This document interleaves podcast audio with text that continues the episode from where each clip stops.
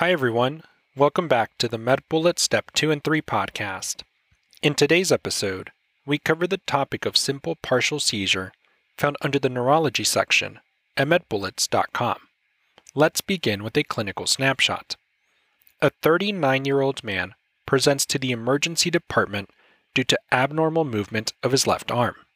These involuntary abnormal movements last a few minutes, and he is aware during these episodes. He also endorses right-sided headaches that are worse in the morning.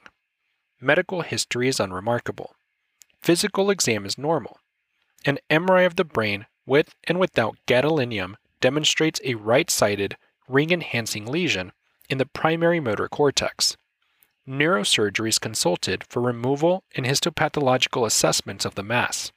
This is a case of a brain neoplasm. Let's continue with an introduction to simple partial seizure. Clinically, this is defined as the generation of epileptiform activity in a focal brain region that does not cause any alteration in consciousness. In terms of the etiology, it may be due to a structural brain abnormality, such as a neoplasm, hippocampal sclerosis, as seen in temporal lobe epilepsy, head trauma, vascular malformations, stroke, a perinatal injury, or cortical dysplasia. In terms of the pathogenesis, the structural brain lesion results in electrogenic variation, creating a focus for epileptogenesis. Moving on to the presentation, symptoms and physical exam findings will be dependent on where in the brain the seizure arises from. Contralateral arm movements, if the seizure generates from the region that controls arm movements in the motor cortex, can be seen, but there will be no alteration in consciousness. This is the key differentiating feature from a complex partial seizure. In terms of further imaging, an M R I of the brain with and without contrast is indicated as the imaging study of choice for the evaluation of a first seizure. In the emergency setting, however, C T head with and without contrast is preferred due to how quickly images can be obtained.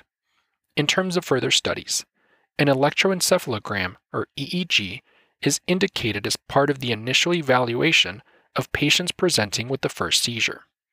In terms of the differential, make sure to think about psychogenic, non-epileptic seizures. Key distinguishing factors include that most seizure episodes are in front of a witness, the seizures do not occur during sleep, and there is variable and asynchronous muscle movement. Also think about a migraine with aura. Differentiating factors include that patients typically have a pulsatile or a throbbing headache. In terms of treatment, medical options include antiepileptic drugs, or A E Ds. This is indicated in patients who are at increased risk of a seizure recurrence. However, one should make sure to first address a treatable cause of seizure, such as hypoglycemia, and the choice of A E D depends on a number of factors, such as the side effect profile, the cost, and the comorbid conditions. Complications related to a partial seizure include behavioral and cognitive alterations and aspiration.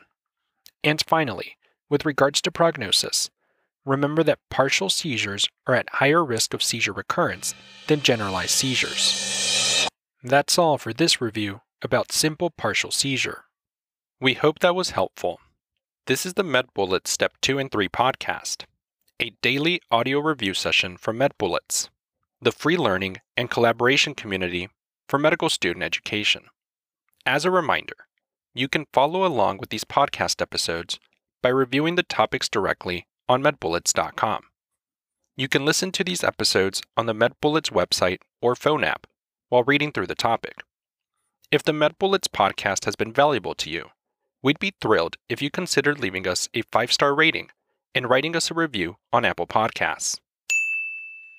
It will help us spread the word and increase our discoverability tremendously. Thanks for tuning in. We'll see you all tomorrow, right here, on the MedBullets Step two and three podcast.